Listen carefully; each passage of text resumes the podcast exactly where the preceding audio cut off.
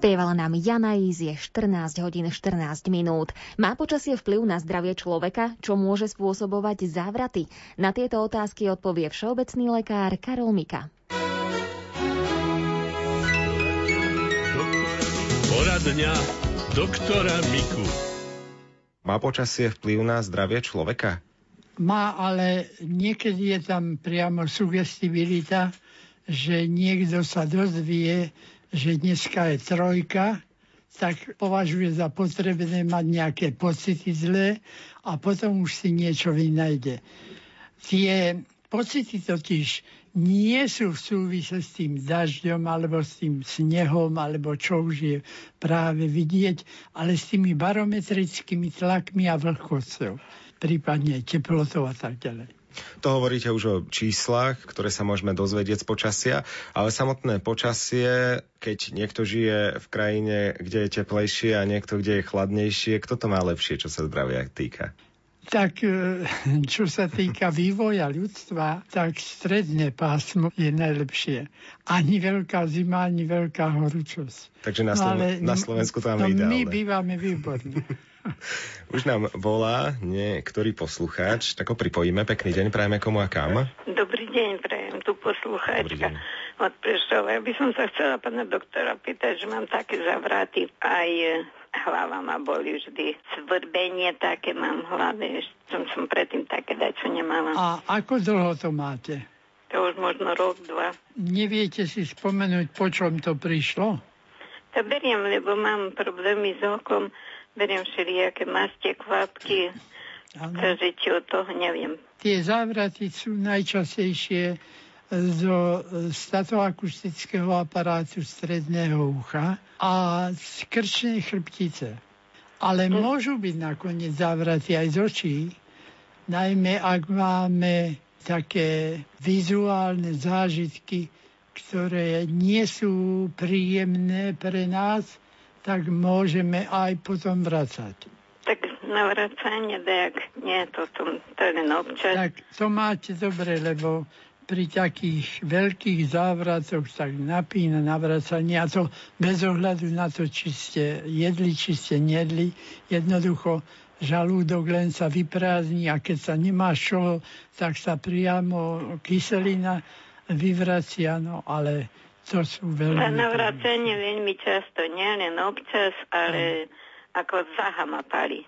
To mám problémy veľké. Tak uška ste mali vyšetrené?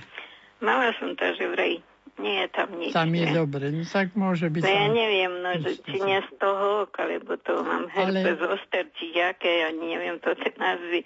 Herpes oster ste mali na očku, no to je... No to už mám 13 roky a stále mením lieky a beriem antibiotika veľa kapky, aj máste, aj všetko možné. No a to oko vidí dobre? Do áno, jeden čas už som nevidela, ale vidím lebo tam, keď je to priamo na rohovke, tak to môže byť aj slepota. Ale už teraz nie len vtedy, keď ste mali ten herpes akútny.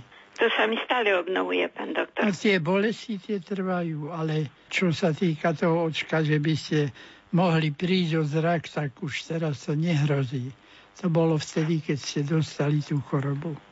Ale tá bolesť by mohla poprechodiť aj Niekedy sa ale dávajú tie lieky, ktoré blokujú bolesť v mozgu, viete. To sú väčšinou preskribované lieky, to znamená, že môže ich predpísať ušný lekár alebo neurológ a potom už praktický lekár všeobecný, ten to môže predpísovať ďalej. Keď má to povolenie, by som tak povedal.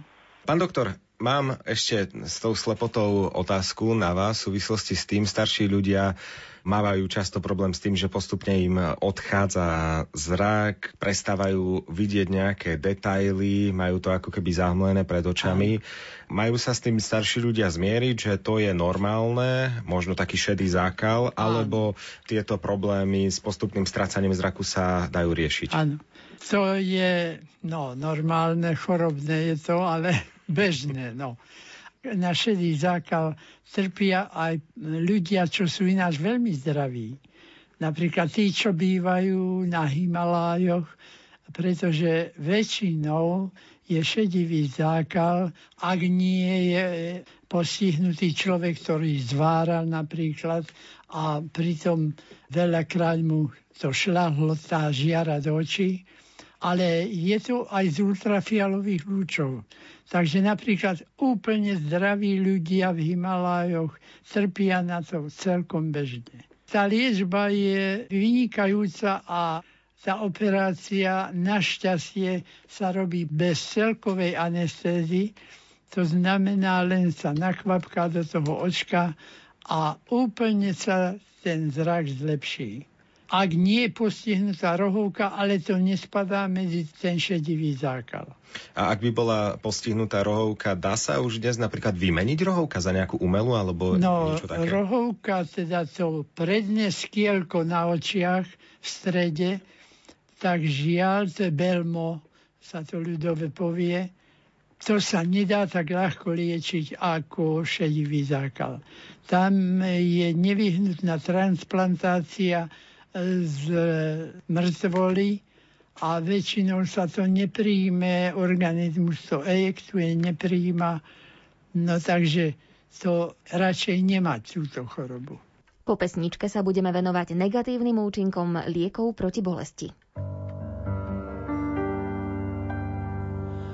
La prima vez que te vi de tus ojos me enamoré. La prima vez que te vi de tus ojos me enamoré. De aquel momento te amé fin a la tumba te amaré. De aquel momento te amé, fin a la tomba te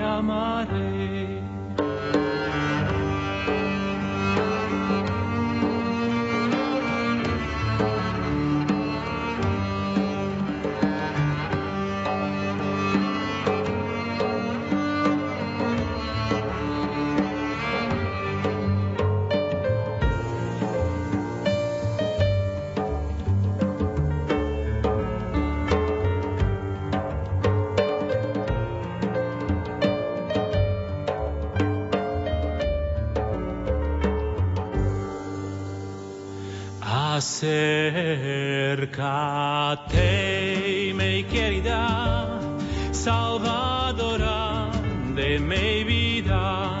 Acércate, mi querida, Salvadora de mi vida. Descúbrite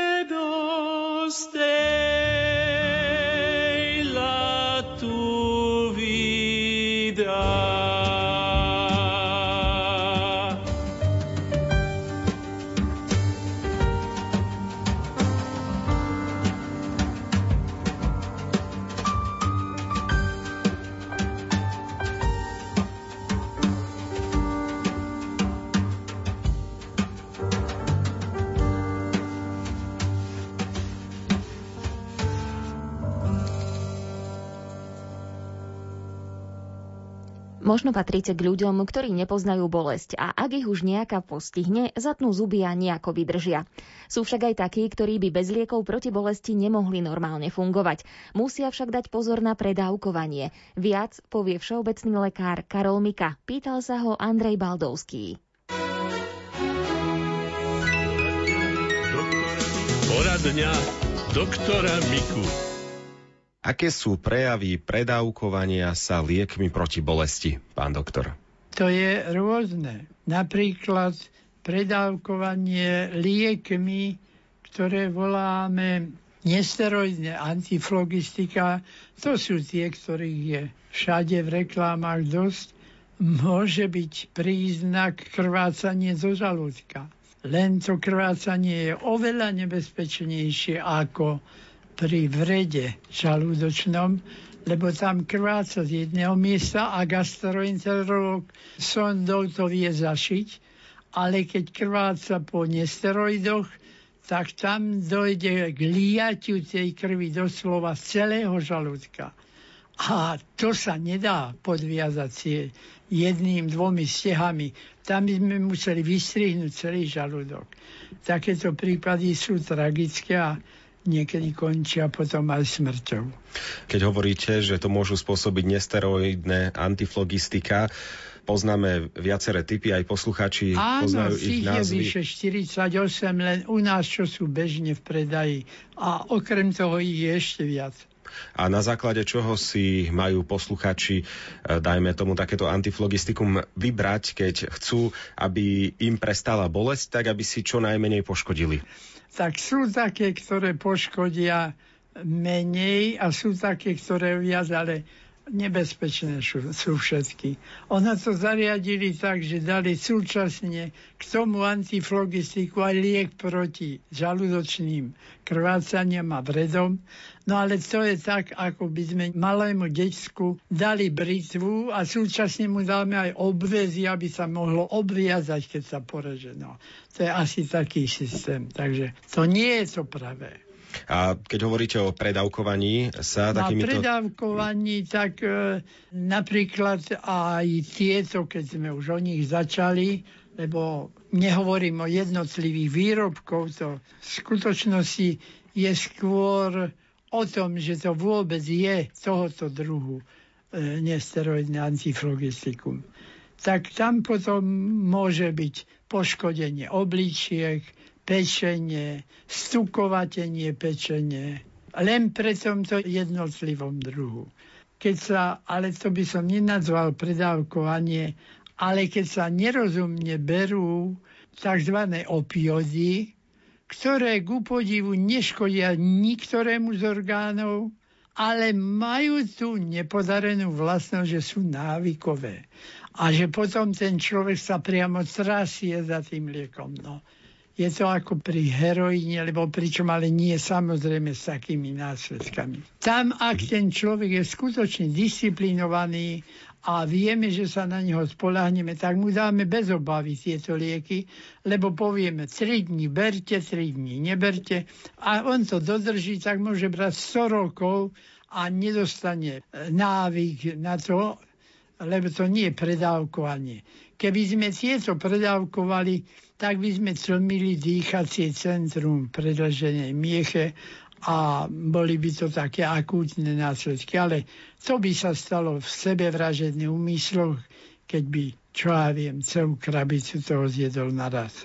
Čo by ste danému poslucháčovi, ktorý sa možno bojí toho, že predávkovania zrejme berie viac tých liekov proti bolesti, ako je obyčajne, čo by ste mu poradili? Dá sa napríklad nahradiť takéto lieky aj niečím prírodným, nejakými bylinkami? Niekedy sa to dá nahradiť veľmi krásne a elegantne, napríklad bolesti v chrbtice. Tá chrbtica môže boleť v určitej polohe, ale v druhej polohe už nebolí to sú tzv. antalgické polohy, tak nič inšie, len vystriehnúť, ktorá tá poloha antalgická je jeho.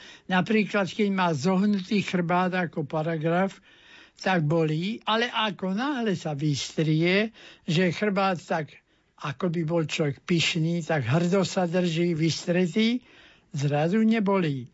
No tak tam je to krásne. Tam sa jednoducho kážeme, aby udržiaval túto polohu a nepotrebuje lieky. V každom prípade to také ideálne nie je. Ak je to tlak na ten nerv, e, dajme tomu odlúpenou chrupkou, ktorej časť, tzv. myšička, tam tlačí, tak kým to bude tlačiť, zatiaľ to bude boleť, ale aj tam ak pacienta dáme do polohy, keď má chrbticu natiahnutú, tak sa o desatinu milimetra oddiali a už to stačí na to, aby netlačilo na ten nerve. To sú tzv. koreňové bolesti.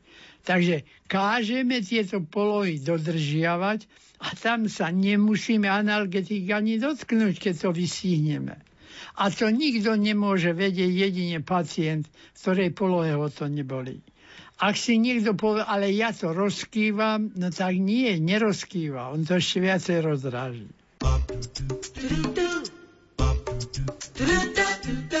Viete, ktorú stanicu práve počúvate? Rádio Lumen.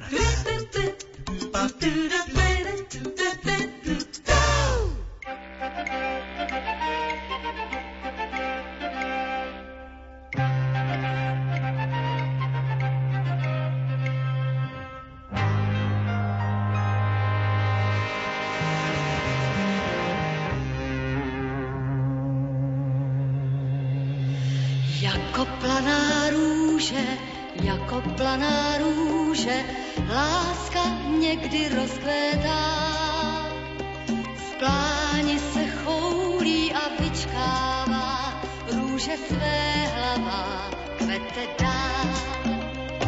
Škoda každé chvíle, škoda každé chvíle, hloubej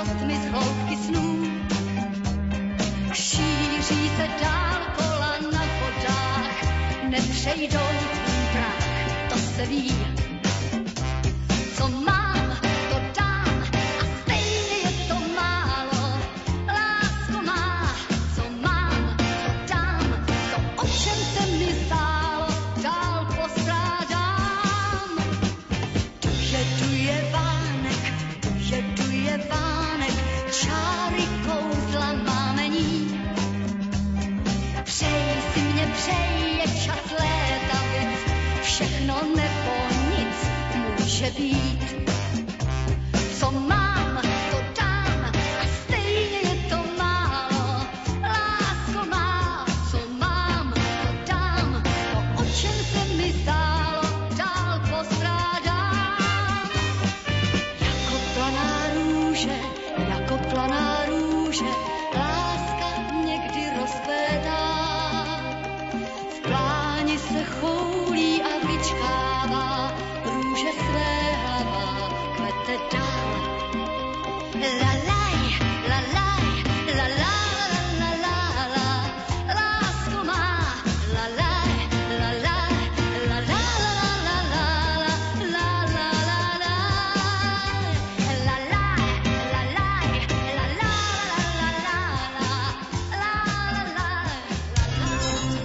Zdravotníctva.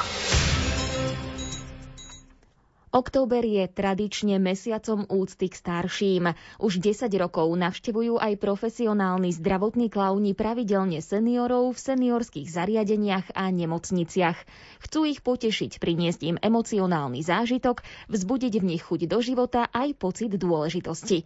Hoci 10. výročie fungovania programu Smiech nepozná vek narušila koronakríza, nestrácajú klauni so seniormi kontakt. Viac o práci profesionálnych zdravotných klaunov so skôr narodenými, aj o tom, ako zvládajú aktuálnu ťažkú situáciu, zistila redaktorka Lucia Pálešová.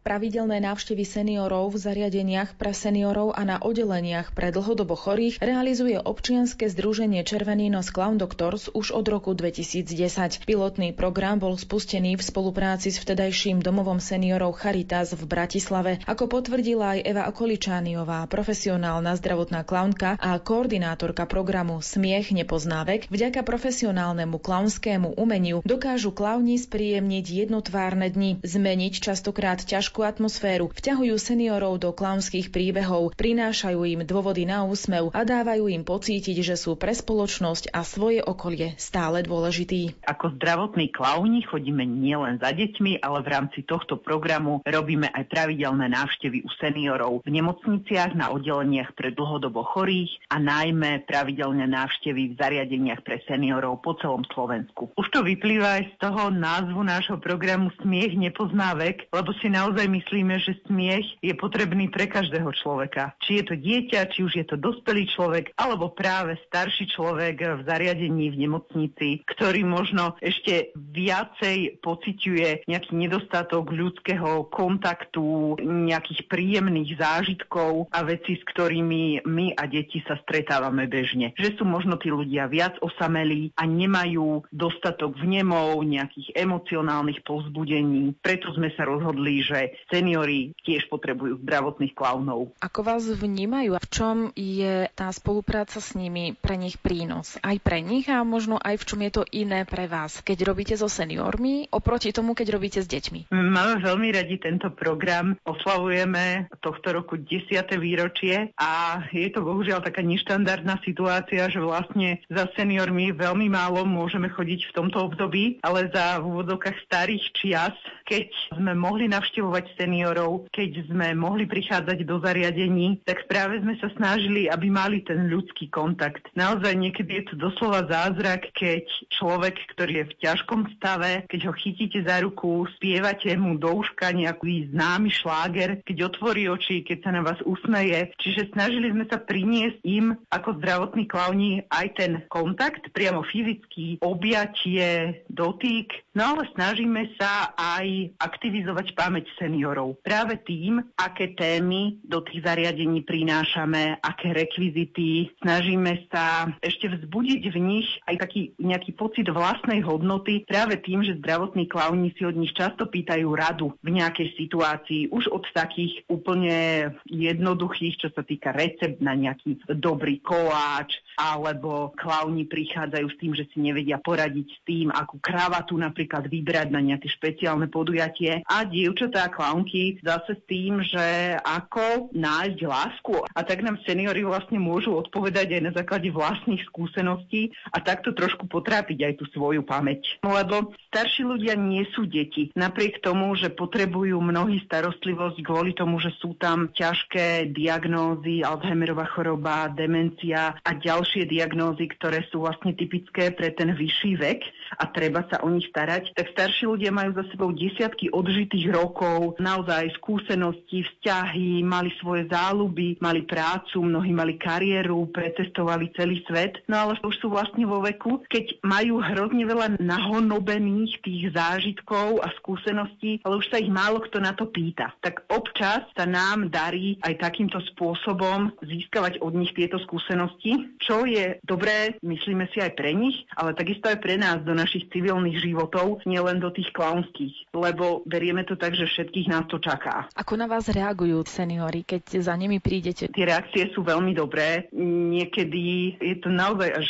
zázrak pozorovať v nemocnici ako človek, ktorý vás vidí prvý raz v živote, ale tým, že je v novom prostredí, sám nevie, čo bude ďalej, tak sa na vás úplne, že vás 5 minút drží za ruku, vie sa pri vás uvoľniť vie pri vás e, spievať, povedať vám, čo ho teší a tým sa mu trochu uľaví. Toto je také špecifické pre tú nemocnicu a pre zariadenia seniorov tam vlastne chodívame pravidelne. Čiže tam snažíme sa vytvárať si tie vzťahy a už v podstate potom za nimi chodíme ako za priateľmi. Naozaj za mnohými seniormi chodíme roky. A to už je naozaj taká návšteva, skoro až rodinná. Takže tie reakcie sú parádne a veľmi sa z toho tešíme. Ako klauni sa seniorom venujete už 10 rokov. Aké boli tie začiatky a možno v čom je to iné už v súčasnosti? Ja si myslím, že v súčasnosti je to oveľa jednoduchšie. Že keď človek prichádza s niečím novým a zvlášť s takouto v úvodzovkách kontroverznou témou, že dáva dokopy klaunov so seniormi, to možno na začiatku nevzbudzovalo až takú dôveru ako teraz. Keď naozaj sme začínali s jedným zariadením, teraz máme tých zariadení, kde pravidelne chodievame za bežných okolností 31 a chodia nám ročne desiatky žiadostí, že by nás chceli v v ďalších zariadeniach, takže myslím si, že teraz už tá pôda je veľmi dobrá. Že aj tá spoločnosť sa tak trochu uvoľnila a zistila, že prečo nie, že zdravotní klaunia so seniormi vôbec nie je taká zvláštna kombinácia. Práve naopak, môže to vzbudovať skvelý zážitok, uvoľnenie, spev, dejú sa tam také veci pri tých klauniádach, že ani tie sociálne pracovníčky neveria, že je to vôbec možné, že naozaj človek, ktorý neprehovorí nič, povie, podarí sa mu povedať nejaké to slovko práve tou prítomnosťou klaunov koľko klaunov musí fungovať, aby ste vedeli uspokojiť tie potreby v toľkých zariadeniach po celom Slovensku? Snažíme sa pomaličky rozširovať tento program a vo väčšine zariadení sú vlastne klauni na návšteve raz do mesiaca. Máme iba pár takých, kde sú dvakrát, lebo z asi 62 klaunov v občianskom združení Červený nos Clown Doctors pracuje 29 so seniormi takže necelá polovica, pretože nie každý chce a nie každý môže pracovať aj so seniormi. Chce to nejaké špecifické zručnosti od tých klaunov, aby vedeli práve so seniormi pracovať? Je to náročnejšie ako pracovať s deťmi? Možno nie špecifické zručnosti, aj